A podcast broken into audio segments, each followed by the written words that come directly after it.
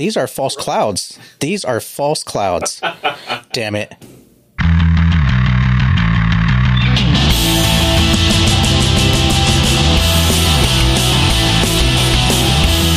Right, I feel like I've been put on the spot. Yeah, you have. We should have. We should have done it the different way. I know. 294. They realize it's only six more episodes till 300. We should probably do something for 300. You know what? I've seen that approaching, and we we haven't really even talked about it. So I'm glad you mentioned that. But Yeah. I know. 300. Wow. Of course, celebrating 300 episodes is probably just an ego stroke for you and I, but Oh, it is. Yeah. what the hell? That's 300 episodes of hours of content that we've created and just hours of our thoughts being out in the ether, good or bad, or both, or all. yeah. I certainly would have never thought that we'd even hit 10. It was a bit of a pipe dream back then, wasn't it? Just to to start recording and see what comes out of it. yeah. I will say though that we did beat the prediction of only six episodes being published this year. I think we're at seven or eight now. Is that it? Yeah. God, we're terrible. Well, you've been on vacation. I've been sick. You've been sick. We've just had all kinds of, or you've been at conferences, or just all kinds of things that have been. That's true. But, uh, Well, what do we want to start with today, John?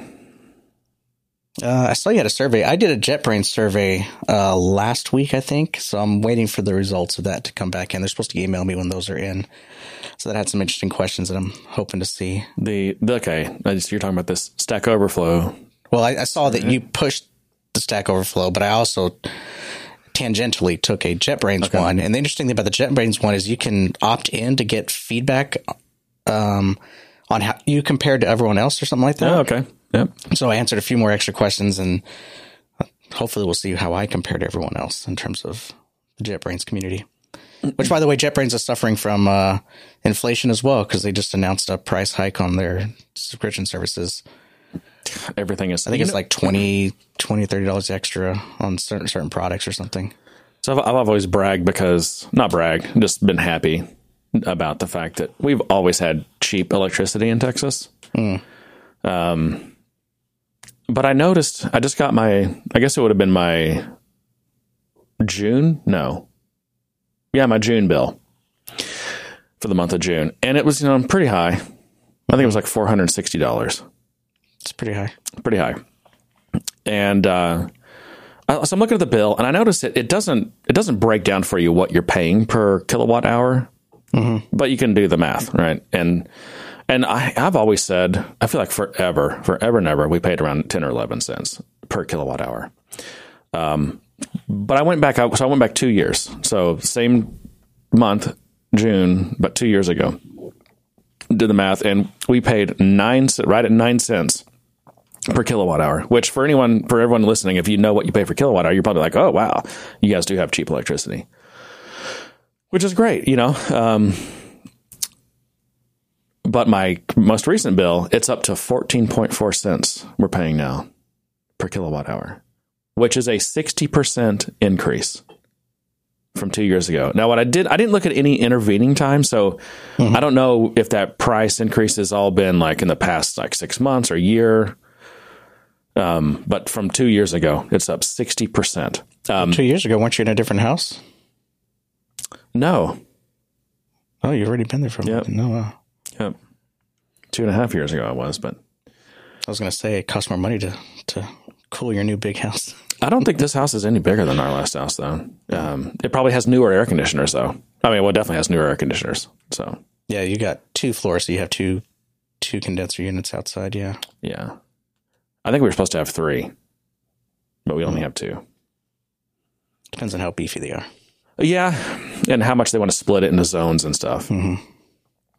Um, yeah, this bill was four sixty, and the, my bill, the the two year ago bill was two like two sixty. So I wonder if Salesforce rates have gone up with inflation as well. they probably, I don't. I mean, every, it, you, you can't avoid it. No one can avoid this this inflation. No, I just dropped a hundred bucks on gas because I've been avoiding putting gas in my car, so I got it down to like half a quarter of a tank or something. So I went to the fireworks stand. We just had uh, we just celebrated Independence Day in the in the United States, which uh, is on July fourth every year. And you know, it was it was requested that I go to the fireworks stand and get some just some like little stuff. So I went to the fireworks stand and I got two packs of sparklers. There were six. Now they were the these long sparklers. They're like this. Six each, six in each pack. So I got twelve sparklers, six Roman candles, which are the you know what Roman candles, right? It's like a stick about this long. Yeah. You hold it and it shoots like eight just little Yeah. fireballs in the air. The one everyone injures themselves with playing Uh, yeah. playing shoot 'em. Oh yeah, I've done that. Yeah. Um, What else did I get? Th- three like little smoke bombs about this big, and then a dog that poops. it's almost like you know. Remember the snakes? Uh huh. It's like it's like a it's like a little dog, but it's got like it. You know, you light in and it looks like it poops. Just a little thing, and and that thing that lasted like five seconds. Yeah. That was a last long. Whatever everything I just mentioned, hundred ten dollars. Yeah, I believe it. hundred and ten dollars for a few sparklers, half a dozen Roman candles, and uh, three little smoke bombs, and the and the pooping dog. They got to make their money like once a year. Like And know. I mean, there's there's only a handful of times where people are enthusiastic about fireworks, and I think if I would have driven further out into the country, like the, I think the fireworks get way cheaper. yeah, but then you got to consider your gas cost. I know. Just balance it out. you can't win. Okay, um, let's get back to the survey. This is interesting. Um, how do you learn to code? This is interesting. On online course platforms that for people to learn coding, Udemy is the runaway winner. really? I've never done any of these things. Um, it's Udemy is sixty seven percent, and then Coursera thirty five percent, Codecademy twenty six percent, Plural Pluralsight twenty two percent. Other than EDX, edX is it edX? I don't know. Um, let's see. Years coding professionally. Most common is one to four. The next bracket is five to nine. Where? How many? What's your experience? Uh, number of years? It's got to be in the twenties, right? Is this prof- oh professionally? So Yeah, professionally, it's got to be the twenty to twenty four, so the eight percent. yeah. Um, You know why? Because because I'm the dumb one that stays stays a developer, where everyone else has moved on into management. so I'm 24 years, I think, since pro- professionally, and that puts us. There's the bracket is 20 to 24 years, and that's seven percent of people. There's no way you're only twenty four. So I, I'm counting at nine, starting 1998. How many? That's 24 years, right? Well, you know, I started about the same time then. Yeah. That's it. That's interesting since we met way after that, but still. Um, it's interesting. Roles. What's your role? Top of the top role, forty-seven percent. De, full stack developer. I, I, you know. I I, don't even know what that is. I, well, I believe less and less in that term. I mean, I don't know. There's been times where I've like, I'm like, ah, I kind of identify with, I identify as a full stack developer. I think I think most people are forced into being a full stack developer. Like you're kind of forced to be a jack of all trades but a master of none. I'm I'm kind of rejecting the whole. I, I'm kind of rejecting my whole career path in, in being a solo developer for for so many reasons. Like I'm I'm I'm wanting so bad to be a part of a much larger team, even though I know that's the grass is greener on the other side type situation. But I'm I am so getting tired of being a solo dev. yeah. I just feel like I'm stagnating so much, and Really? I just I don't have that collaboration. I don't have that that that conversation that I used to have when back in the old Valeris days when we were in that office building. We just we just walk into each other's offices and Yeah, no. talk about architecture and talk about how to do things. It was just convenient and it helped you grow. It does. And there's just like, I don't know, there's a certain, I don't even know what the word is, like camaraderie as well, or Something, yeah. um, that's just, yeah, I know that, that's a good point. Although I do get your point too, that like the grass is always greener and there's, I mean, because I guarantee people are listening right now that are saying, oh no, I'm on, I'm on teams and trust me, I would much rather be solo, you know? There's there's always pros and cons. Um, Yeah. Okay, so just behind full stack is is back end, forty four percent or forty three percent, and then front end huge drop down to twenty six percent.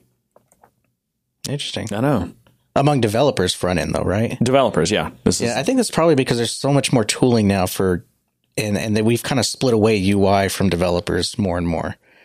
I was also going to say on this whole, you know, is there such thing as a full stack developer? I mean, I guess there is, right? I mean, if you can do some back end and some front end, then okay, you're a full stack developer. But I mean, when you look at like the people who are like, you know, like a really good front end engineer or like a really good, um, man, like, you know, Java, Spring, whatever, all this crazy back end stuff. I mean, it takes, you could, you could spend a constant 10 years is what, you know, and maybe you'll get to where they're at. I mean, if you're splitting your time between the front and the back end, you're just, you're just not going to be specialized. Like, Yeah, it's too much information and, to keep you know track what? of. And for a lot of like situations, that's totally fine. Like, especially if you're a solo dev or you know you work for a, like a small company and they kind of just need you to be able to do all the things. Okay, okay, Mm-hmm. but you're never going to be great. You just you don't you literally don't have enough time.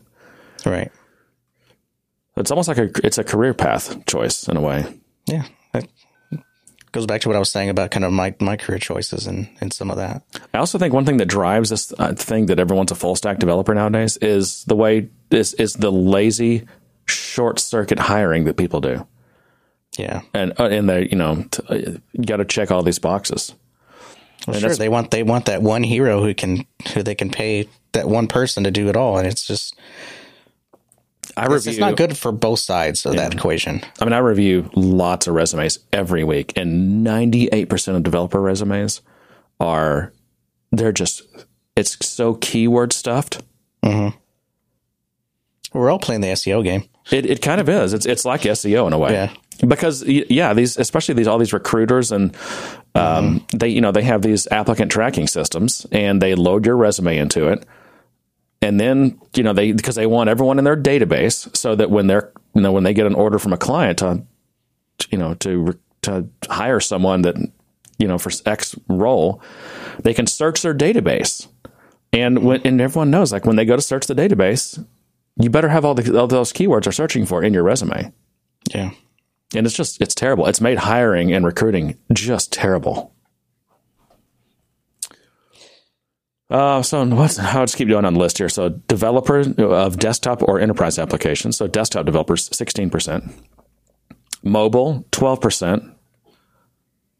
DevOps specialist, 10%. I'm going to have to go on, I got to, I got to think through this, but I'm really going to go on a DevOps rant at some point. We should. it has so lost its meaning and the the reason right i mean it yeah it doesn't mean anything anymore that we've lost it we've completely lost it and then when you when you come up with a product and call it a DevOps XYZ or a DevOps Center or a DevOps this or that, it's like DevOps is not a product. It's not even a feature. It's none of this stuff. We have completely ruined it. Yeah. I mean, at least we've com- we've ruined the ability to communicate about it, and we've we've ruined the ability for people to like, especially people that are like new to the concept or new to the to the scene or whatever. It's like they're gonna they're never gonna have. If you weren't following, kind of like ten years ago, when I forget who coined the term, but like what the concepts were and what the because it's all really it's all it's actually more of a cultural thing than anything else. It's a mm-hmm. cultural thing. Yeah. I remember talking But of course, the vendors get in and they they productize it, they they Yeah. uh, monetize it, they featureize it. Yeah. And, and now, I mean, again, if you weren't following the conversations ten years ago, or, or I'd say maybe at least five years ago, you, you it's going to be your brain is going to be so tainted by just misinformation about what DevOps is. or, or how you how you even get started in it. I mean, I remember ranting about this almost a year, maybe two years ago, when the term when when people started hiring specifically for DevOps specialists, and and it, it seemed like the just hiring this person was just going to solve all their software problems, all their problems in in in IT and everything. That this was just going to it was just the the golden the golden bullet that was going to solve it all. Without understanding the cultural impact of what, what it actually meant from from a cultural perspective, now at least hiring somebody at the, at can do that work to kind of help change the culture and establish a culture. But you're right; it got much worse with now they're developing tools for it. and it ties right back into the hiring thing we were just talking about. If if you're like a system admin or like a system hardware engineer or whatever, or you're um yeah, let's say you're some kind of hardware or IT infrastructure engineer, w- what title do you pretty much need to put on your resume now if you want to get hired anywhere? I'm sure DevOps engineer. Something DevOps, You- yeah. yeah, uh, we've it's just DevOps or data analyst. We've DevOps washed everything. But that's not to say that it didn't provide some good things. Like, I mean, getting rid of change sets in favor of of a new tool is, is definitely a plus. See, but you're doing it now. You're talking about it like it's a product. It's No, not what, a what I'm saying is that would Salesforce have invested the time and money into some into improving change sets if they couldn't brand it and, and market it? No. Oh. We wouldn't have DevOps if it wasn't a buzzword. Just like we wouldn't Wait, have wait, wait. Okay. blockchain if it wasn't on. a buzzword. We wouldn't have NFT if it wasn't a buzzword. We wouldn't have Are you talking about the concepts? I'm talking about the, clouds, or the products. Uh, okay, and and this is, and I'll just pick on you here, but this is my other big rant about DevOps, and I this is a request to the entire Salesforce community. Please don't call Salesforce this new product they've got, this DevOps Center. Do not shorten that to calling it DevOps. It's already happening everywhere. I see people calling it DevOps. Yeah. Don't call it DevOps. Words have meaning. Words have meaning. Do not call that thing DevOps. It's not DevOps. It's actually the name of it's DevOps Center, which that and and, and you know what? I don't like that name, but that's okay because it will get rebranded at some point. We all know that. But don't call it DevOps, please, because that really just uh, perpetuates this misunderstanding of what DevOps is. DevOps is about culture and responsibility sharing. It's it's not a thing. It's not a product you can buy. Uh, you don't do DevOps. Oh yeah, we're doing DevOps. Well, really? Let me DevOps that for you. yes. That's we have to consult our Devo- our DevOps committee. Uh, all right. Um, oh, student is nine percent. I guess. Okay. I guess these. Okay, I got to remember that this survey was not just a, you know working developers, it's also students. Anyway, wow. There's there's a really a long tail. Educator. Oh, blockchain is a role. You're a blockchain. Yeah, what do you do here? I do blockchain. Yeah. I do DevOps. I wonder if that's in here actually. Uh, it's not. No. Anyway. Can you be an NFT? Okay, this is this is sad. Um, how old are you? Okay. 5% under 18 years old. 23% 18 to 24. 40% 25 to 34. 20% 35 to 44. Now we're down to the long tail and we haven't gotten to my age bracket yet. now we're to the olds. 45 to 54 is 7%. And then I'm still younger than and you then right I know you are. You're in the you're in 44 still, right? Yeah. and then you got a birthday coming up. Yeah. And then 55 and up is basically all those categories combined are like 4%. So I'm definitely, I'm like, I mean, y'all are about to like, you know, put me out to pasture at this, you know, but going by this chart. Yeah. It's pretty sad, isn't it? Okay, so they also this is really interesting. They they do uh, what I guess I, I don't know if it's considered like demographic or whatever, like gender and what race you are and all that kind of stuff.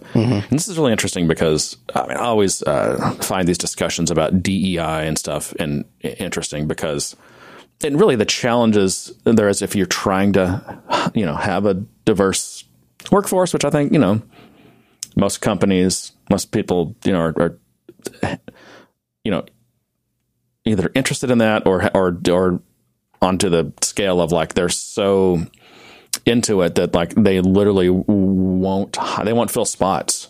Mm-hmm. Like important open spots mm-hmm. if they can't do it with a diverse hire a diversity hire right? But here's how I guess my point is here's how challenging this is. And of course and, and this is keep in mind this is just people who respond to the Stack Overflow developer survey that being said it's probably the most because their audience is so widespread so across the board and broad that it's it's got to be the best survey there is I mean as far as I know can you think of one that would be better just that has a maybe a GitHub survey, but that's probably the only second closest to something that all developers probably have touched at some point in their Yeah. life. I, my guess is GitHub's not even close to Stack Overflow though, Probably not. because I know a lot of developers who, first of all, there's no developer that doesn't use Stack Overflow. Let's let's just say that it doesn't exist. Um, whereas No, I know you can't even Google something. I know lots of developers. Yeah, I know lots of developers who don't touch GitHub ever and ne- like never have. They just you know they don't they don't do much open source development and they've had no reason you know commercially wise for their job or whatever to to use GitHub, so they just don't use it. Okay, ninety two percent man. They call it man. Ninety two percent man. Five percent woman and then like two or three percent of like I don't want to say or I'm like uh, non-binary, gender queer, or gender non-conforming. Okay, so we get a ninety-two percent men situation in the the developers of the world. Um, let's jump to race and ethnicity. Forty percent white. 38% European. Now, this is interesting. What is European? Well, how is that not just white for the most part? What does that even mean? I don't know. I'm just going to say let's add those together. That puts you at 77% white. 77% white. Now, there's a lot of effort to get um, black people involved in the developer community, right? So here you go. Black, and I'm skipping way down because their black is way down the list. 1.48%. So this is why it's it's it's hard. I mean, you know, if you think about what people would in their mind, what would conjure the idea of like a diverse team or whatever. It's in this kind of space where this is what the labor pool looks like. It's incredibly hard. Yeah. Um,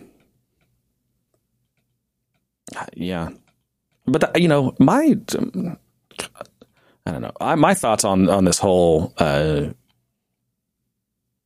diversity thing is, at least in terms of how you get more diversity.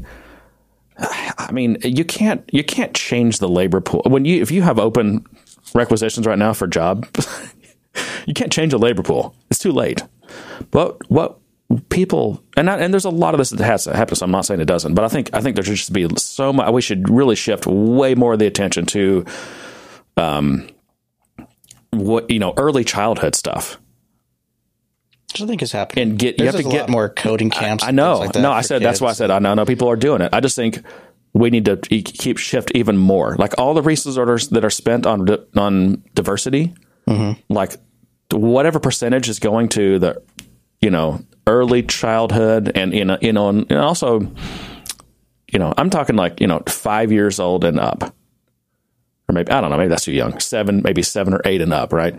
Um, just in areas or cities or towns or neighborhoods, whatever, where maybe they don't they don't get it in school or they're not encouraged or whatever. Um, that's that's where you got to do it, and it, and it's a long game. It's you know Well, it's a long game, but we're also that's also kind of feeding into statistics a little bit. I, I think at that young of age, it's just about exposure. It's not about encouraging or anything like that. That's all you can do is is is provide exposure to something. yeah yeah, um, and I mean, you can't just say, "Hey, you're a you're a girl. We don't have enough girl coders, so you're going to be a coder." I know, but I do think if people have, I, I think exposure goes a long way. Though, if you just expose it, make it available to them, there's gonna be more more people that are interested. Uh, Sure. You know, so and I know it's a really complex topic. I mean, because there's also there's just there's there's safety issue, issues, family issues. There's all kinds of stuff that, that kind of play into these things on on why we are where we are right now. But this idea of like, oh, we're just going to hold the job open until we can find someone who's diverse, which is which is weird to call a person diverse because that doesn't really make any sense. But it's it's just you know it's just difficult. I mean that you might have that position open forever. No, no, that's when you start just um, pirating employees, and you have to you have to entice them with a with a higher salary. Um, but then, but then that puts you in danger of your your pay equality stuff because now you're paying someone specifically because you want to hire them away from somewhere else. yep. It's it's a, it's a nasty web we're weaving.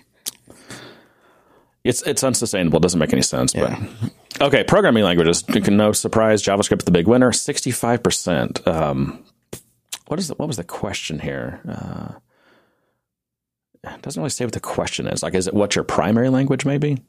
Anyway, 55% HTML and CSS. Is that is that a programming language? Well, first of all, that's two different things: HTML slash CSS. Fifty-five percent. Is Yeah, that, they, is that they always programming lump them language? together. It's a language. That's a language. Programming. A programming language. I consider that like a markup and display language, I guess, or a set of languages. Not. It's a, in a document formatting language. It's Maybe HTML, programming. I don't know. CSS has functions into it, so It does. You're right. Technically, yeah. technically, Yeah. Um, SQL, forty nine percent. I mean, you just everyone has to know SQL. Do they? I mean, you kind of it's it's hard to avoid having to know SQL. Well, there's a lot of tools out there trying to give it a good shot. A lot of query builder tools. Well, yeah, draggy droppy stuff. Mm-hmm. Python. Wow, Python has really risen in the ranks. Forty eight percent. It's all the um, it's all the machine learning stuff. Probably, yeah. TypeScript, 35%. Java, 33%, holding strong there. Bash and Shell, 29%. C Sharp, 27%. Man, I'm surprised Java is still that far ahead of C Sharp. I feel like C Sharp is just really. I mean, it's it's big in it's big in IT departments. It is, and uh, I believe it's Unity that uses it as well for their scripting Oh, okay. Hmm, interesting. Is that the game platform? Okay. I don't remember what uh, Unreal uses. That was, did Apex make uh, Apex made the list last year? Is it not here? Wait a minute, no way. Would- No, well, there's there's two the list. apexes, so it did got- make. I well, that's true. Yeah, uh, Oracle has that. Um, Mhm. I think it's like a low code environment actually. Apex, so. yeah. No, it is. It did not make the list. I mean, the last language was Crystal at 0.48 percent. So Apex is under that.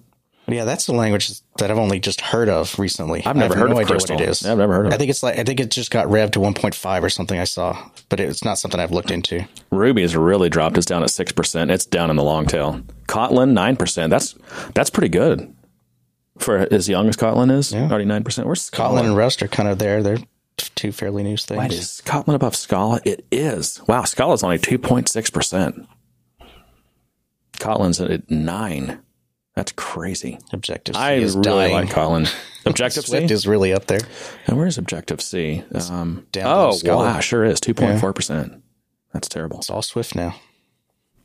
So databases, my MySQL is still the winner, which is kind of crazy. Postgres 44 uh, is right under it, 44%. SQLite.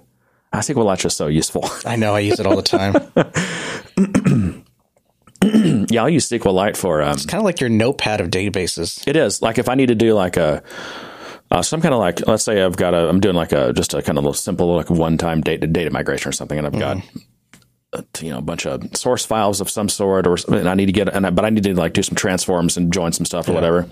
Just load up in a SQLite database. Yeah. I used to use IntelliJ because you can just like Yep. it just makes it it's so nice, so easy. Mongo is still up there. I thought you'd lose all your data with Mongo. uh, let's SQL see. Server. Anything else interesting? Yeah. Where's Oracle? Oracle's really down lower than I thought. Yeah, I, I think. I mean, it's it's never it's never been a super popular database in terms of just uh, what developers like, but it's it's you know in some a lot of cases it's the only choice for these giant you know It's like it's mainly systems. used in data centers, and that's probably that and Microsoft are mainly and, and just huge applications like you know where you need. I mean, there's a reason Salesforce runs on Oracle. It just there, it, you can't touch it in terms of enterprise features. Cloud platforms: AWS fifty one percent, Azure twenty nine percent, Google Cloud twenty six percent. Where's Salesforce? Well, Heroku is These are false Heroku- clouds. These are false clouds. Damn it. Uh, Yeah, uh, well, Heroku's on here, twenty percent. I'm surprised. It's um, you know, gosh, Heroku's just taken such a beating in the in the developer w- ecosystem in the past few months. Well, people still love it for, say, prototyping Yeah. and, and kind of first gen software stuff. But I mean, like, I guess once the once it grows, once the application grows to a certain size, they start investing in AWS and things like that. Yeah, I think once you hit like a pretty damn big, I think you have to get to a really big scale before it's like, okay, it might make sense for us to like looking at going more lower in the in the stack, you know, and just to just to you know, some of it's having more control, but a lot of it's just uh, I think a financial thing. I think the economics for Heroku make a lot of sense when you're small and medium, but once you get real big, you know, the economics don't make as much sense. Yeah. I'm surprised about Azure though, being over Google Cloud. Well, I guess Google Cloud really hasn't been ma- making much of a splash, but uh, I feel like Azure just kind of exists because it's Microsoft. Mm, no, Azure. I think Microsoft is in. I mean, yeah, they're really serious about Azure, and Oh, I'm sure they're serious about it. what I'm saying is it's just it's the the barrier to entry for any Microsoft product is usually pretty simple because everyone already has tons of licensing with Microsoft. Also expect Microsoft to be Azure to be higher. Yes. There's more separation bet- between Google Cloud and Azure. That's what you would expect. Yeah, yeah.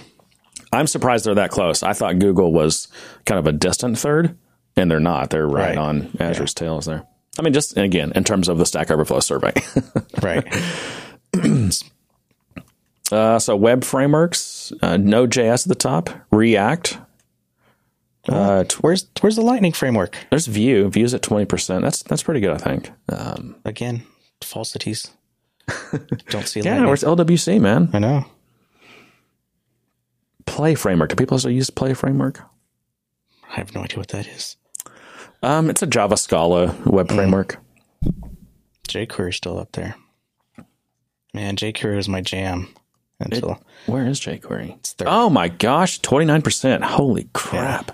I haven't touched jQuery. I mean, I can. I, I don't really care for it nowadays, just because I, I have some I can I can do better things with, with just vanilla JS, but um and of course shadow, shadow DOM manipulation, all that kind of stuff. But man, it was it was such a nice tool back in the day. Okay, explain to me this next thing. Other frameworks and libraries. I mean, is .NET a framework or a library? .NET's a framework, It's the number yeah. one thing. I mean, so where's Java? Is Java if .NET's a framework library, Java is too. I mean, I guess you got Spring there. Well, no, you're thinking VMs. .NET is the the web runtime framework, I believe, is what it's talking about. Well, the word .NET I think means it means it's like lightning. It means It means so many things. a million different things. Uh, interesting. Hadoop, the bottom. Hmm. Electron, ten percent. Flutter is up there. Wow. Doesn't Google make Flutter, or is it Mozilla? I don't know. Every time I look at Flutter, I'm like, ah, this is pretty cool. But then I'm, I'm just kind of scared to. Oh, well, first of all, I don't do really any. I don't do much Series UI stuff anymore. Um, but I'm also kind of scared to adopt things that I kind of want my stuff to be in like the top three of the whatever list. You know. Well, you're part of the problem then. I know I'm part of the problem. Uh, oh, Docker. So other tools, npm sixty five percent. That's weird. They put npm. This is just a random collection of things. Docker sixty five percent or sixty three percent. npm sixty five percent. Homebrew. How does Homebrew fit into those these things? Kubernetes twenty three percent. What are you talking about? They're all package managers. Unreal Engine. Unreal Engine is in there. Hey, John, look at the look at the bottom of the list. Look at what we got. Flow. That's not Flow. The, that's not the flow. That's not, it's not Salesforce Flow. no, that's not Salesforce. 0.8 percent. Um, oh wow! Look at the look at the inner IDE environments. VS Code 74 percent, Wow. so dominant. Yeah. Visual Studio thirty two percent. That's Yeah. that's that's significant too. IntelliJ twenty eight percent. Said Notepad plus plus. I've always said that Visual Studio was one of the better ideas IDEs ever developed. It was just so nice and so clean and so helpful. yeah, it's a little Microsofty for me, but it is a it is it is a good product. Um, or historically has been. I haven't used it. In I haven't used it in a while either, but yeah. So same Visual Studio Code. I, I guess I can see how the jump to that was pretty pretty easy. I finally installed VS Code. It was a few months ago now, and man, I didn't look back. It's just it's pretty nice.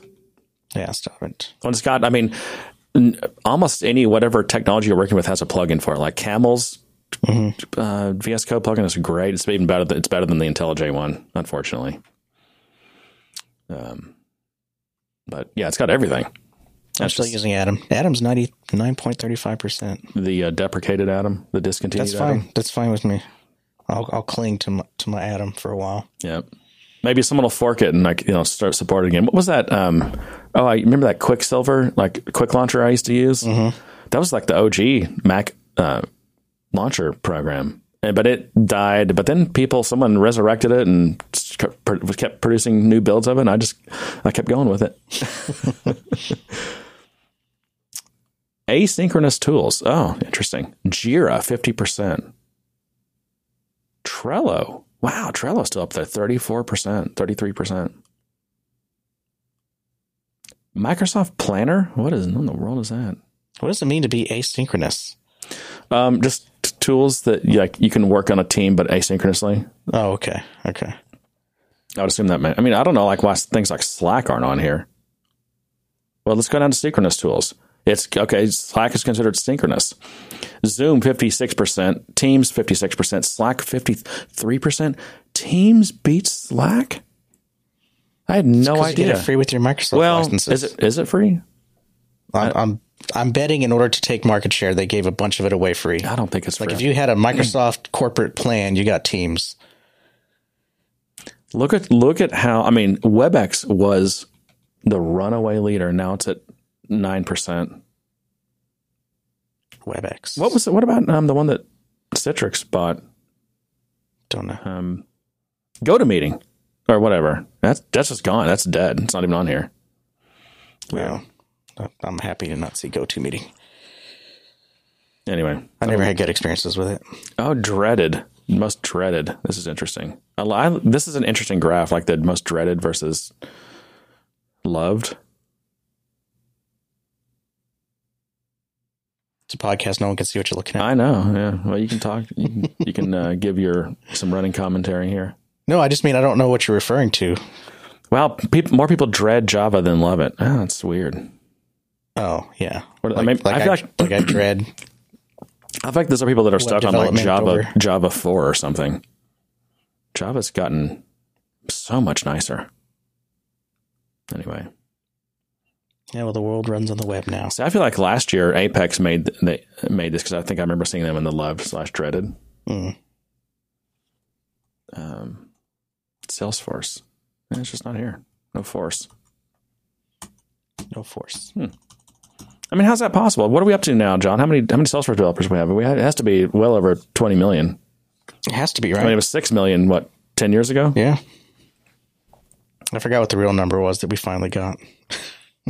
Um, did you did you you saw? I'm sure you saw this post this guy created um, like a month ago. DevOps Center, a swing and a miss.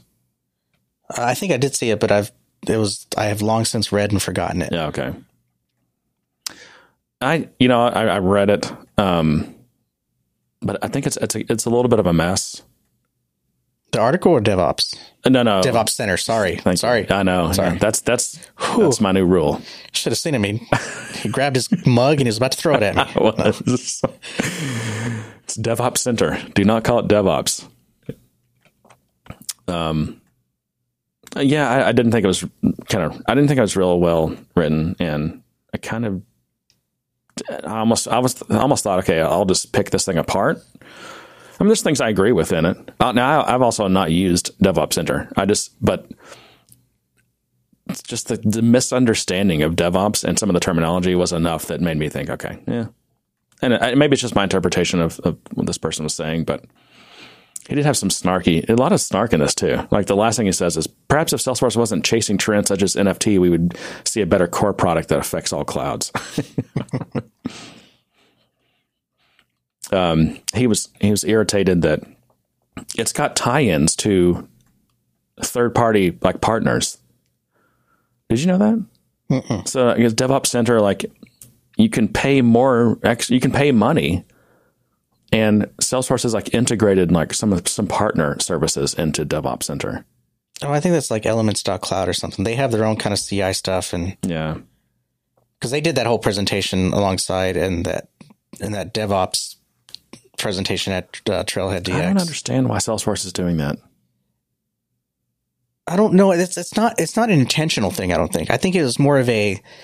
This was built on the platform. It's a managed package. You have access to all these things. So if you want to build on top of it, you can.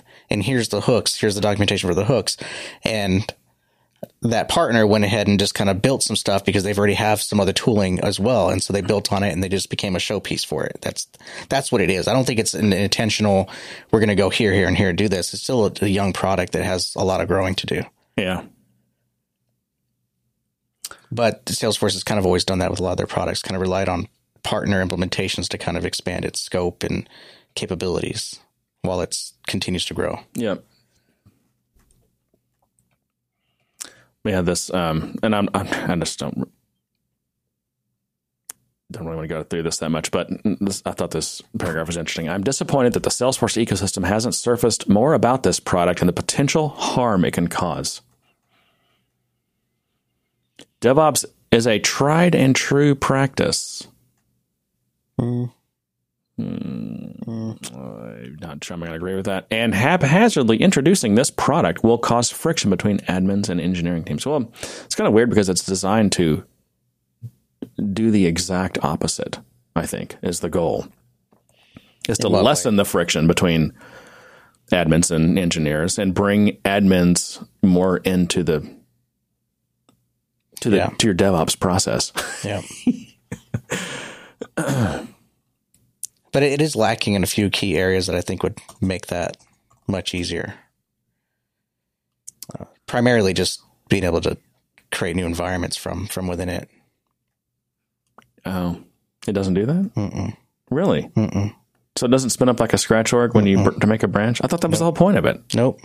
I, I think it's early inception that was the goal, but I think in order to get this GA release out, there were some things that did not make it, and that was one of them. Have you? Is, what is its status right now? Is it, is it beta? I think it just went GA. Really? Yeah, like in the last couple weeks or something like that. Okay, this it was it was one of those kind of like it's coming in this this release, but it's going to be delayed after the official release for a couple of weeks or a month or something like that. This says the release will be in public beta this month with GA this fall. Th- well, it's well then it's that then it's the public beta or something like that because I thought I read somewhere that it was GA. I could be wrong. Okay, June. Okay, it's about June twenty second um, was the announcement that DevOps Center is now open beta. It's open beta. Okay. Yeah, I need to check it out. I guess anyone can access it. Yeah, I mean it's definitely something we all need to kind of take a look at and yeah. figure out what way what works and what doesn't, and how best to use it in what scenarios. Um, and in fact, it might its limited functionality right now might make it prime for a kind of a, a good walk versus run into the into the the whole situation just acclimating people to the idea of source tracking and and committing changes and and pull requests and things like that. Yeah, um, and I think people also need to like just hold their horses a little bit. Let Salesforce get this first release out. It's with the idea that you know, and I don't know, I don't know how much they've talked about what's coming in future releases, but like, let's let them get this release out. It's not going to have everything under the sun in it. It's going to, you know, may not do everything you want. But let's see what the second release, you know, let's see what subsequent releases will bring. Well, it's it's kind of a double edged sword because Salesforce wants feedback from the community, which is why they're releasing it sooner than later. Okay. At least that's what they would say. Yeah. Um, so people do need to kind of go out there and use it and kind of give them their feedback on what's working, what isn't, and what's confusing, and what is what is what is not confusing. Mm-hmm. Um, but at the same time, I mean, it's it's one of those things that's pretty complicated and you can kind of really screw things up pretty easily. Um, yeah, I mean it's complicated without even getting into the into the difficulty of how difficult really Salesforce deployment and metadata is to deal with. It almost becomes a philosoph- philosophical question at this point. Do you want a fully fledged product from Salesforce that says this is how you do it? Or do you want to have the input into this product and, and help advance it and grow right. it? Yeah. How opinionated should this product be? Should it be like Jenkins, where it's just wide open and you can do all these plugins and it's it's not at all opinionated about how you do anything? Mm-hmm. Or, you know, is it more guided and you know you're on rails here and like there's this you know it does a very specific thing supports very specific processes. And the things i see do really well with salesforce are the things that are highly opinionated the things that are very limited in scope but are very easy to understand and, and pick up. I, I, see those being the most successful at salesforce just because of the the the type of people in the ecosystem. You know, we there's probably a higher percentage of admins than there are developers. So these types of concepts are going to be a little bit more difficult for them to kind of gravitate towards. Well, Whereas if it was more simple and more just a better UI and had tracking, but basically gave you change set functionality, that to me is probably more accessible to, to a lot more people out there right now. Hmm. And it, you know, I think like it's a theme of this show that like we've always talked about making things that are the more general you try to make a thing, the more difficult it is. Well, the the more restricted you are, the more Well, limited you have you to. are. You, yeah, you have and to. Microsoft made a killing doing that. I mean, there there's so many people out there who use Microsoft tools because there's a there's a UI in front of all the, the bells and whistles that that Oh. guides you through setting something up. By the way, can I interject with a tangent? Quick, uh, just quick tangent, because I don't even remember w- the details of this. But apparently, there's an initiative at Microsoft to start going more towards a kind of like Unix style configuration of things, basically like text file based, and away from like UIs. I mean, I don't think it's going to do very well for them then. Well, could, I wonder if they could do both, like you know, have the UIs, but But they have that today. They have a lot of CLI hooks and things that you can do. It's just you have to learn their command line tools. It's not. I just I don't feel like I mean there's just like so many things in Windows, at least the Windows servers that I have to deal with, that you basically have to go through the UI, and it's it's not like it's writing a a nice text file to disk that's the result Yeah, of that. true. You have to use the UIs. Yeah, and that's what I meant by you have to use their CLIs because you have to run those command line tools that modify those internal data structures or registries or whatever that it's using as, as a back end. Well, yeah, because remember, as someone and I put these people in the same category as people that invented XML. They really shouldn't be allowed to touch computers again for the rest of their life. But whoever thought it was a great idea to to back in the day when Windows adopted like this whole registry system, mm-hmm. everything just rolled into a giant like binary ball of goop that is inaccessible and non-versionable and Yeah. I mean, how many rec- registry hacks and have you seen? And people like, you know, you find something on the internet, it's like, oh, paste this into your registry, run this registry, and it's like people are just doing it blindly, not knowing what they're doing, just hoping or whatever. Yeah. And I'm like, man, if these were just like text files, you could just go in and edit it, just like Unix does. Yeah. Doesn't have to be that hard. Yeah, so I, I mean, if, if the, what they're talking about is kind of moving more towards file-based kind of setting storage, and that's that's a plus.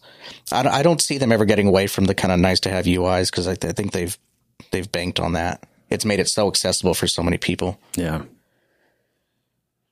I'm also curious, I because I don't know enough about Cumulus CI, and the Cumulus CI does. I know enough about it to know that it actually does a ton of stuff, and it's it is in in some ways it has specific functionality back to our kind of specific versus general, but in other ways it's a very general purpose thing that's like really extensible and like programmable. Um, but I'd, I'd love to see an analysis kind of analysis of like I want to see like the Venn diagram of kind of like how you know what uh, where DevOps Center and Cumulus CI overlap and, and where they don't. Yeah, I guess that. I guess I, I don't really see much overlap, but I think they. I think they can feed into each other. Well, Cumulus CI does some of the stuff we were just talking about that you said DevOps Center doesn't. Like, I mean, Cumulus CI will create a, you know, you start a new feature or do something, it will create a, a branch in GitHub. It will uh, create a new scratch org, and then we'll deploy that, you know, the, whatever's at the tip of that branch to to the, into the scratch org, and then someone can start working, and then they can say they're done working, and they can, you know, it just kind of automates a lot of that. It does, and I think it just uses a lot of the hooks that are available to do that. Um, so, assuming all of that, then you would hook your DevOps center to whatever environment it created, and then now whoever's doing config or adminning can can start contributing to that because it should go into the same source branch. Are you talking about like using CI and DevOps Center then? I'm saying they're two different things. Yeah, Yeah. Okay. See, that's and that's the kind of the analysis I'd, I'd like to understand. yeah. How much do they overlap? Could you use both? Does that even make any sense, or is it kind of are they mutually exclusive? I think there are some quick answers to that and some Not hard, Yeah. Yeah. not easy Yeah. answers to that. All right, John. Well, what Well, I you- wanted to bring up this uh, this podcast I listened to, and I had to re-listen to it because I had I had long since listened to it and put it in our notes, and we hadn't recorded for like a couple of weeks. But it was more of a high level conversation. It's on a podcast called Dev Interrupted with this guy Mike Gordon, who's VP of engineering at a company called Hippo, and they do home insurance. So they're trying to disrupt home insurance. Yeah, I've, I've seen Um, it. And to the best of my ability of what I understand what they do is they kind of merge kind of your home smart home automation in with the insurance. So it's kind of like uh remember when they were making you stick uh, chips in your car for your car insurance? It's kind of like that. They basically help you like they'll put in like leak sensors and cameras in your home and stuff like that to kind of help Oh, okay. Yeah. drive down your home insurance costs because now you've got all these monitoring things. Yeah. So it's more proactive than reactive in Yep. terms of homeowners or whatever. Um, but the conversation it's it's more about high level. So this guy, he's like a VP of, of their of their kind of IT. They've gone through some valuations. They've obviously continued to grow, and they've got like a billion valuation or something like that in the company. So they've got fair amount invested in their infrastructure and things like that. It's a very technology heavy company. Um, but it was interesting, kind of understand kind of his perspective on um, how he manages teams, how he uses metrics and things like that. It's a very easy conversation to just listen to. It doesn't get really technical. It doesn't get advertising in any way about Hippo or anything like that. It's just a conversation between um, two guys talking about, you know, managing metrics or managing teams. So I thought it was really interesting. I'll put it in the show notes.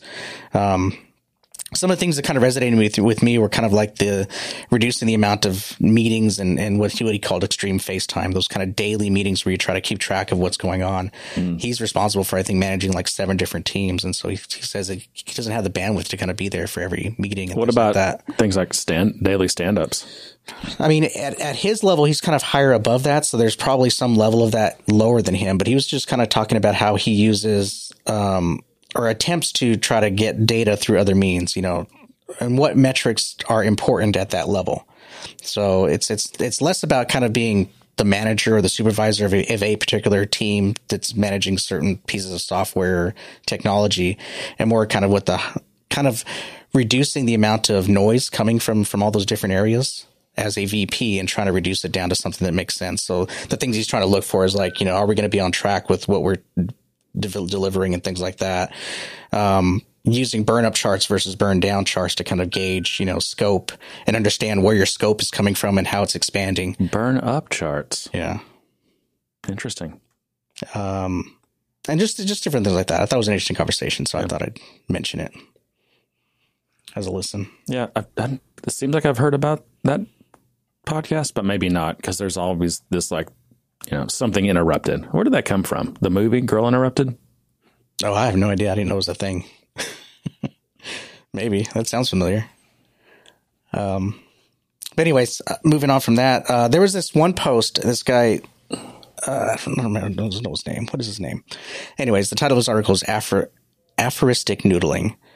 Um, but he kind of put on, put out a list. He he read a blog post from someone else who talked about um, everything is Baldur Bjarnason. Did I say that right? I think so. Um, he's Icelandic. I guess that makes sense with the name. Uh, some of the things he learned about web development, but then he kind of broke it down and took lessons about, you know, just kind of writing what you're just putting a bullet point list of the things that that you do as a developer, things that you're conscious of as a developer. And I thought it was a pretty good list. So I thought I'd go through the list. Okay. Uh, so the first thing put on this list is caching is hard to think about and breaks often. Caching. Caching. You look like you were going to say something. Sorry. I mean, parts there's parts of caching that are. Your brain short circuited when I said caching. I, feel, like saw as a, twitching. I feel like as a user of caches, though, I feel like I don't know. And at some point on big systems, you really have to tune them. Then it's all you know. Then it, the whole cache invalidation and eviction gets can get tricky. But theoretically, they should be easy to use. You know. I don't like caching. I really don't. Well, it's it's absolutely required I get it. for you know if you- unless you're at a very small scale. I get Um, it. Yeah. but because yeah, I mean it's it's another tool that has problems, and so you have to be getting more value out of it than the problems it's causing. But I think there's a, there's a tendency to kind of lean on it hard in, in, in areas where you should be kind of improving performance. Do you use um what's Salesforce's thing? Is it platform cache? I think Platform so. cache? Do you use that much? Um, no, never, Oh, never. never. Interesting. It's it's actually one way to try to avoid uh, limits, like query limits and things. If you cache things, Yeah. I mean, that sounds great, but a lot of the things I'm I'm working with rely so much on real time data Yeah. and, and the changes therefore in that I just I can't I can't ever hope to to cache it somewhere and, Yeah. and think that things are gonna be right. Because the moment it's not, I'm gonna get a bug report that something's not working and I have and just trying to figure out where it's not working is a pain. yeah, So um cleverness in code is generally a sign of danger. yeah, I think I'm victim of that a lot, um, where I think I'm being really clever, or I think I'm having I have the right hierarchy or the right uh, um, interfaces and things like that that'll make this easier, and then I get down to the bottom of it and I realize, crap, I over-engineered this, and it breaks if I do X, Y, Z. And the other thing that I think is really popular um, with certain types of developers is making something extremely terse. When you know, oh look at look at what I'm all I'm doing on, on this, you know, this one line or this three lines of code is doing all these things, and it's like, you know, that that is cool. I get it. Like, Yeah. I I get how that's that was fun to like. You did you crammed so much functionality into like three lines, but it's going to be way easier to read and maintain, Don't look particularly by other people. If you just split this up into like you know nine lines, yeah. Don't look at my JavaScript. yeah. I use the hell out of some ES6 filters and finds and maps. Oh, that's fine. I think that's that's fine. That's um, you know, kind of just the more functional style that uh, most of these languages have, have added nowadays. But the IDs are getting better. They're getting better at kind of warning you when you're kind of doing too much. They'll be like, "Hey, you've got two or three nested loops in here. Why don't you do something about that?" Yeah, So Perl was the worst as far as the the terse code nerds. The Perl nerds, yeah, they were. that- Well, well, what do they say about Perl? It's um, it's it's write only code. no, Right. Oh, right once code. Yeah, no, just like write. It's write only. Like you can't read it. No. uh, the next one is business ruins everything. Yeah, I think I subscribe to that. We also wouldn't exist without it. Unfortunately, can't live with it. Can't live without it. Yeah. uh, some forms of interop- interoperability are a trap. You can probably resonate with that one quite a bit, Mr. like, Integration. Some forms of interoperability are a trap. yeah. Does he give any examples? No, these are these are just meant to be kind of the quick things off the top of your head of, of things you've learned and things like that. I mean, just that that rings as somewhat true. I'm just trying to think of an ex- of an example of interoperability. You know, systems you think that have to communicate that don't really need to communicate. Yeah, or systems that And there's there's a lot of that in the Salesforce world where they, they don't either they either a don't trust their users or they're just trying to reduce the amount of work they have, but in doing so they're actually creating more work in terms of um, trying to keep that data integrity in place. Yeah, Um, just because they want someone to do everything from Salesforce, like Yeah. their mantra is they only live in Salesforce and they never go anywhere else. So then you have all these issues of trying to get data collected, data synchronized, and all that kind of stuff. yeah, Um, bad ideas aren't limited to bad people. That's true. oh yeah, that's. Good people aren't limited to good ideas. Oh, that's very true as well. An aesthetic is not an ethic. hmm. Ooh, I don't know about that. Also, I'm curious. Um, I mean, I just think aesthetics are important. They can be important, but they can't. Well, I guess the point he's trying to make is it's not. It's not an ethical thing. It's not like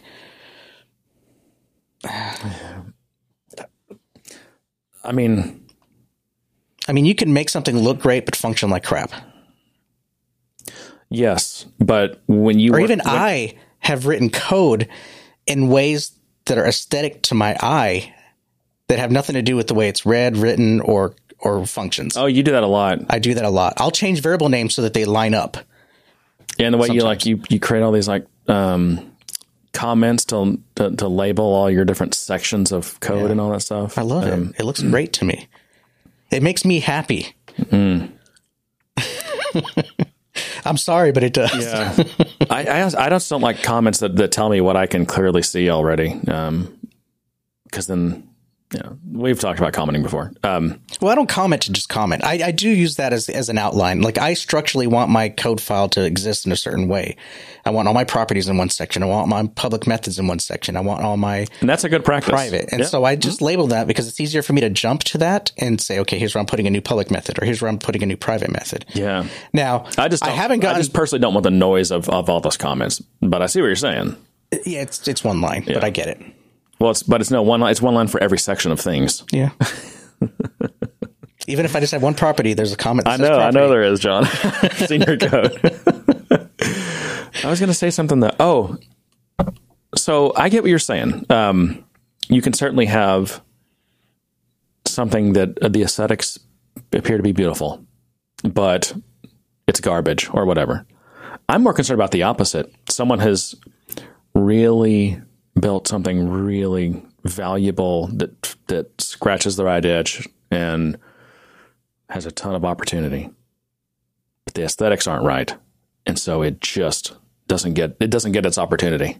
And this could be some this could be a command line tool. This could be Yeah. a web app or a desktop app.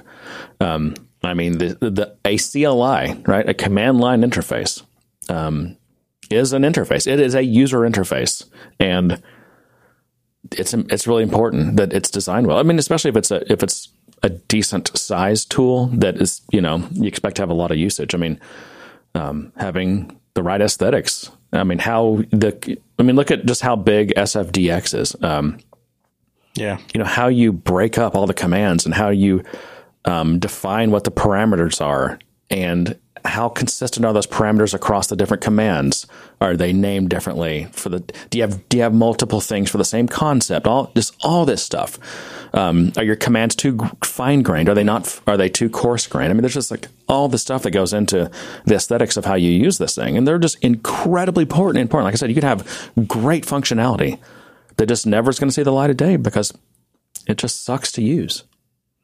Yeah. So I kind of think aesthetics are an ethic. I say you made your point. Okay. I agree. All right. Uh, the next one I disagree with. The customer is usually wrong. And I would change that to say the customer is usually uneducated. Yeah, um, that's an, that's an interesting one. I mean, because it's it's never all it's never black or white. It's like no, the customer's not they're not completely wrong, but they're also not completely right. They're never all one or the other. I think more more likely is that they don't know how to ask for what they Yes, need. right. They don't know the right questions to ask. Mm-hmm. They don't have the they don't have the right um, framing of their problem, framing of the you know, mental mm-hmm. framing of the problem, mental framing of the solution. Yeah. You know, they they tend to they've got some business problem, and they you know what they have framed or like mentally modeled in their mind about how to what how to solve this thing, which they usually always have done, mm-hmm. is I won't say I'm not going to say wrong. I mean, in my opinion, oftentimes people are wrong about that, but it's just certainly not as as the hired professionals what you would recommend and what you're recommending. And so it, it takes a it takes a lot of energy to undo all that um, pre, preconceived notion. Oh, I want to choke so bad. You want right, to this next this next set I think is going to be pretty personal. pretty fun. um, so this is if it's written in. There's a series of bullets after this. If it's written in C, it will work, but I should remember there's a buffer overflow or something. Uh, if it's PHP, it will probably work, but there's a SQL injection vulnerability somewhere, and the cool kids will be shitty about it being PHP. yeah, If it's Python, 50 50 whether it will barf stack traces into my terminal for non obvious reasons. yeah, Uh, if it's Ruby, decent chance I'll wind up reading the source code and cursing at clever Ruby programmers. yeah, yeah. Uh, if it's Haskell, it works, but I'm not smart enough to understand it. Uh, if it's Rust, probably works if they finish writing it. I'm not smart enough to understand the code. Uh, if it's Go, total crapshoot, but either way, I bet the CLI has a bunch of infuriating nested commands. Uh, if it's JavaScript, life is too short to deal with whatever package management and runtime I'm supposed to use for now. Yeah. Yeah, amen to that. And if it's Java, if I have to find out it's Java, I'm probably in trouble. Yeah, I, I- I can relate to I think most of those. Um, the rest of them are they're they're they kind of go on and on, but those were the ones that I was interested in because they were kind of quick and snappy. Yeah, Um, let's see. What else do you want to pivot to? I mean, I had some other things. Um, did you see this? This got a lot of traction. I don't know where it was, Reddit or Hacker News, but uh, dry. And I've, because I've, I know it's one of these things I've actually thought about more recently is, and that's the title is why dry is the most overrated programming principle. What is dry again? Uh, don't Do not repeat, yourself. Yeah, Yeah. don't repeat yourself. Now, so what's weird is I agree with this. It's pr- ah, yeah. See, over. Okay, I don't agree with the term overrated. I would say over applied. It's the most probably over applied programming principle. Um. So yeah, dry is don't repeat yourself, and then just the general idea for people who aren't familiar with it is, um, you know, let's say you have you know a few different like functions in just in your application. Um and uh, you know certain portions of them that are they all that all do the same thing right? And that's a bit of a smell. You're like well these i got these two different functions and you know the bottom let's just say the bottom half of both of them are actually doing the exact same thing. So you know your typical instinct would be well let's create a, a third function that just does that one part and the other two can just call it and reuse it. Um, but I think it's funny because I I push back on a lot of times just with myself on like abstracting that stuff sometimes because and this guy really nailed it. I, I don't think I'd ever put this into words really well. But the number one thing is dry is misused to eliminate coincidental repetition Yeah. sometimes they things they might you know part of something might look the same as the other but is it is that because they're really doing the same thing or they or because it's just it happens to be coincidence? And as the system evolves those things are going to no longer be the same thing. And he, he gives examples of why that's the case. Like you know okay sure if you think that's you're repeating yourself and you abstract it well next thing you know turns out those two different you know users of that code if you whatever um, clients um, turns out they they need to do different things they just for a while they happen to look like the same thing but they're no longer anymore now that you've dug deeper Right. I actually see that a lot in my code these days because the, um, I don't know if it's Illuminate Cloud or what, but either way, I'm starting to get a lot more inspection results. And um, lately, in the last few months or so, I've been getting a lot of kind of duplicate duplicate code inspection results. yeah yeah And um, and sometimes it's helpful. Sometimes I'm like, yeah, I could abstract that away. And other times I'm like, they look exactly the same because I name things the exact same way and they follow the same flow, but they're actually two parts of different two different parts of code that are I don't want to to tie them together at all. yeah or if you know they're going to diverge you're like oh yeah i'm not done yet that's why they look the same but these are going to diverge It is a bit annoying to see the kind of the little light bulb that says, "Hey, this is duplicate." but um, I, I, I I do see this this very much where it's just it just happens to look the same. Yep. Because it just that's just the way I write code. Or that's just the way I name things.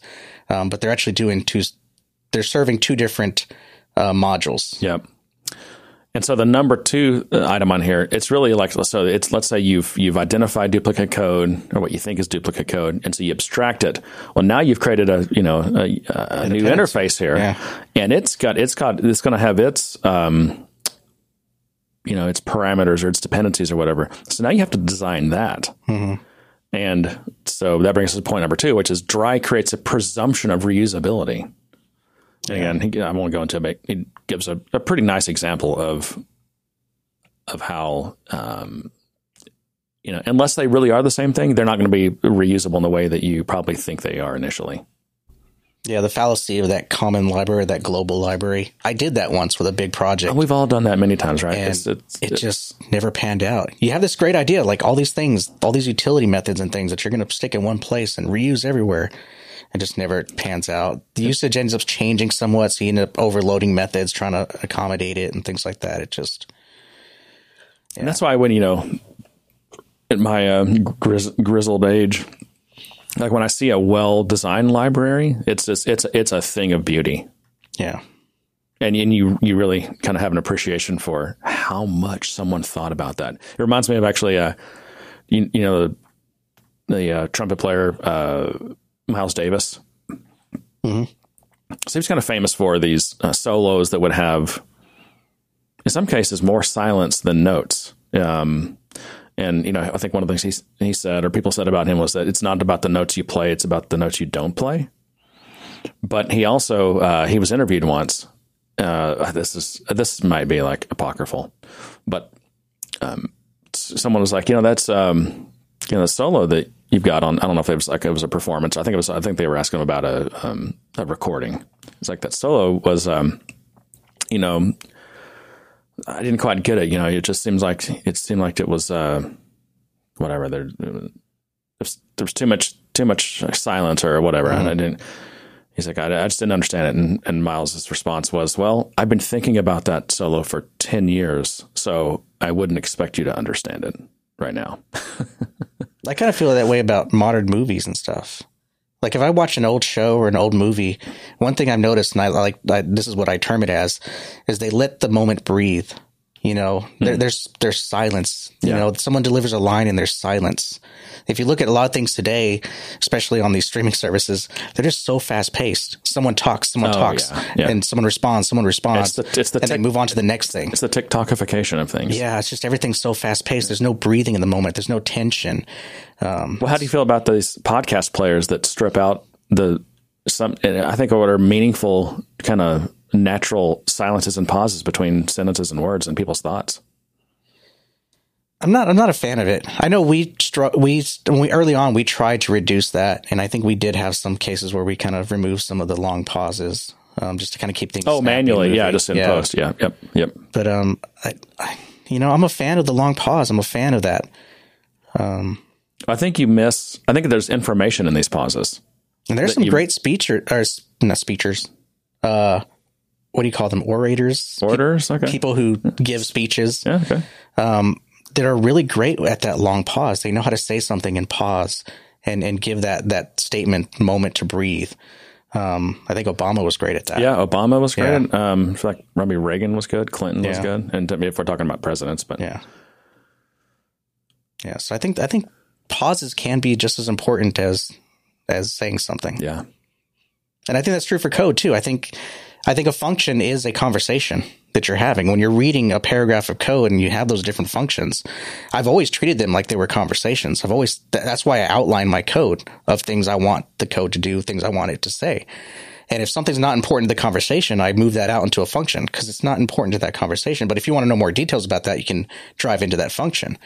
And I think with these libraries, these common libraries, you can do the same thing. Just have very, very short, um, things that just do something. Uh, single, single, what is the word? single responsibility principle. Yeah, yeah, that.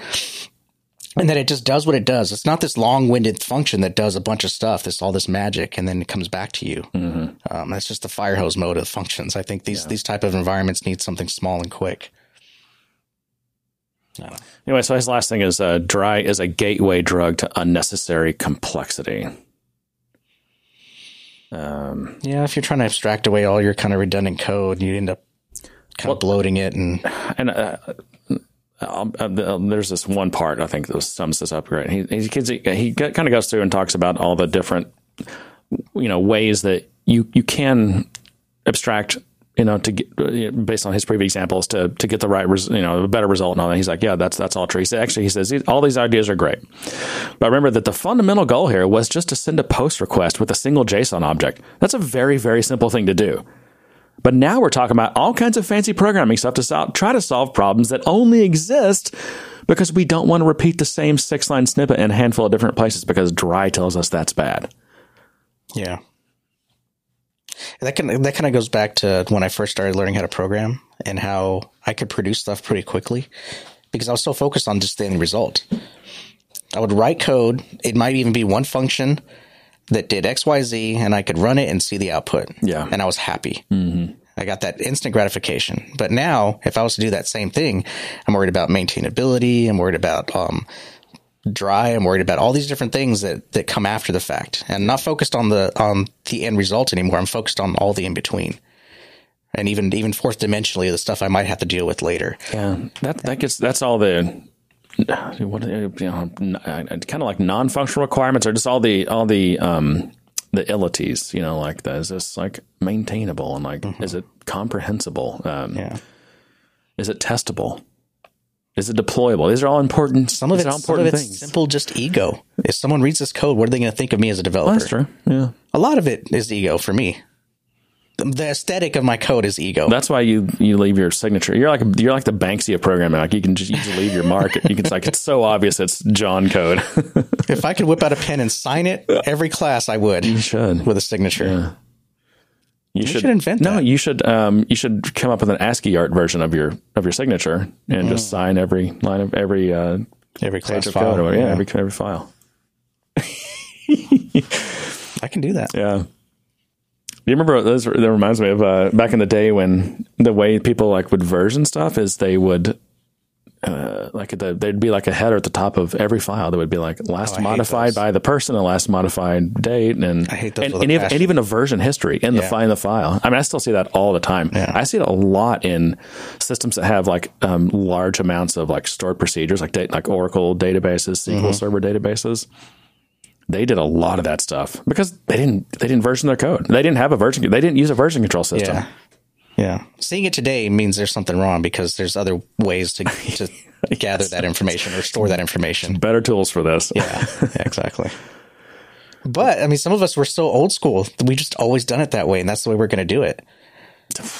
I never did that. I never did that because when I was a professional developer, there was at, le- at least um, was it CVS? CVS was kind of the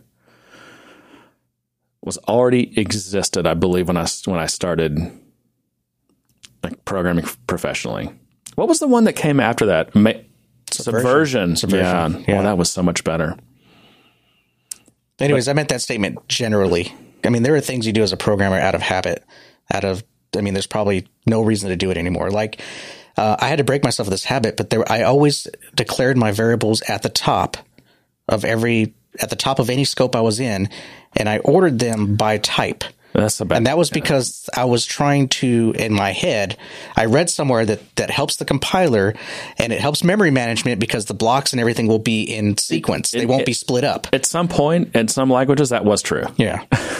but it was in my head, and that's the way I did things for the longest time. And so you would never see me declare a variable in other than the top of the scope. Well, here's a John quiz then. Why is that? Why is that not a good idea nowadays? Because compilers do it for you. No, why is it not a good idea to just like to? Well, they don't necessarily do it for you unless you're. They don't. Everything we do is VM why- now, so Yeah, but why- they all have their own memory management and My question is why would why do you why why not just declare all your variables at the top of the thing? Well, even with IDEs, it doesn't really matter where you put them anymore.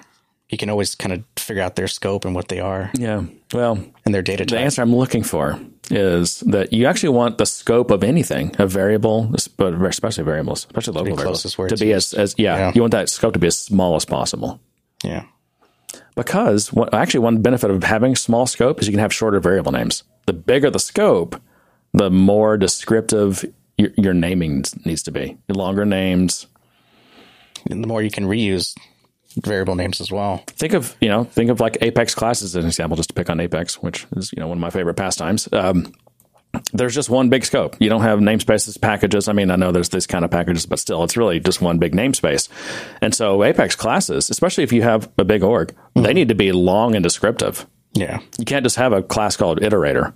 No, it needs to be my thingy for this project iterator, or you know whatever. You know, it's like it's got to be very specific because you probably, if you in a big code base, you probably have you know dozens of different iterators for things. Or I'm just picking on iterator, but whatever. You know, Yeah. Um, so you have to be very specific about what it is because it's not it's not buried into a specific package where that where that thing lives. It's just with everything else. Yep. Well, John, I know we've got some other topics, but we're also running long. Yeah. My other topics are probably not fun anyways. I was going to pick on Salesforce's climate change initiatives and this the way this article was written, but because it contradicted itself. But let's move on. Let's end it. Okay. Yeah, I'm. I'm still. Like I told you, man. We were. We. I stayed out way too late. I'm way too old to stay out as late as I stayed out last night. So I'm. Uh, I'm feeling it today. Not going to make it to the gym today. It's one of those days. But you'll make it to the keg. I will make it to the keg. All right. Well, John, it's been good catching up with you. It's been a while. How long has it been? A few weeks. Yeah.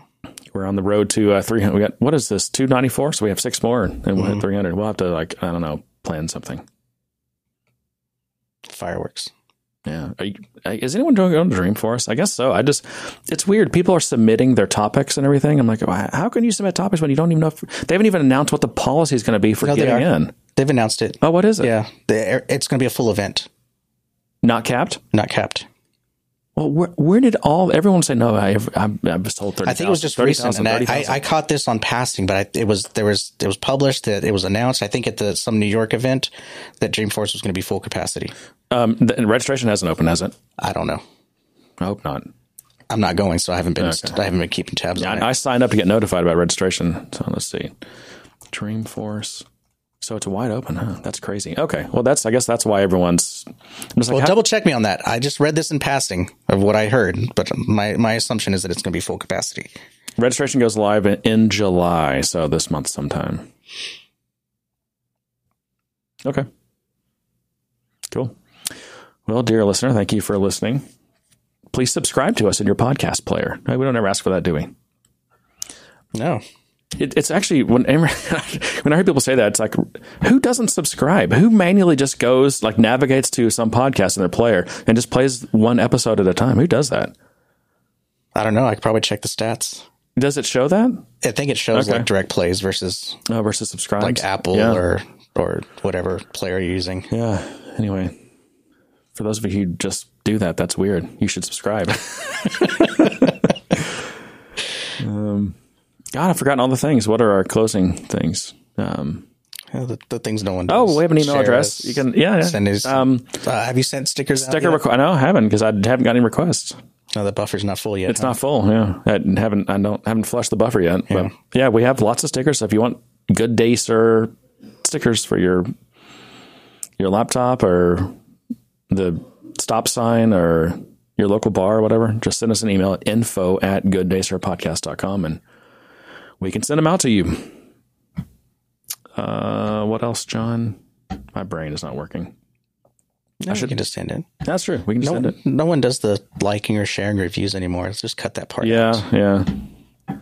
It, we are what we are, and this is Pretty much, is. yeah. We've we've certainly peaked. Yeah, Yeah, I we're, think on- we've we're on our we're on our uh, steady decline now. Yeah. So We're just managing the decline. yeah, we are. We're managing the decline.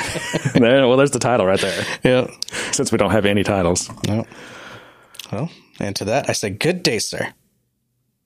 Oh, you weren't ready. You get nothing. that was too. You lose. Good day, sir.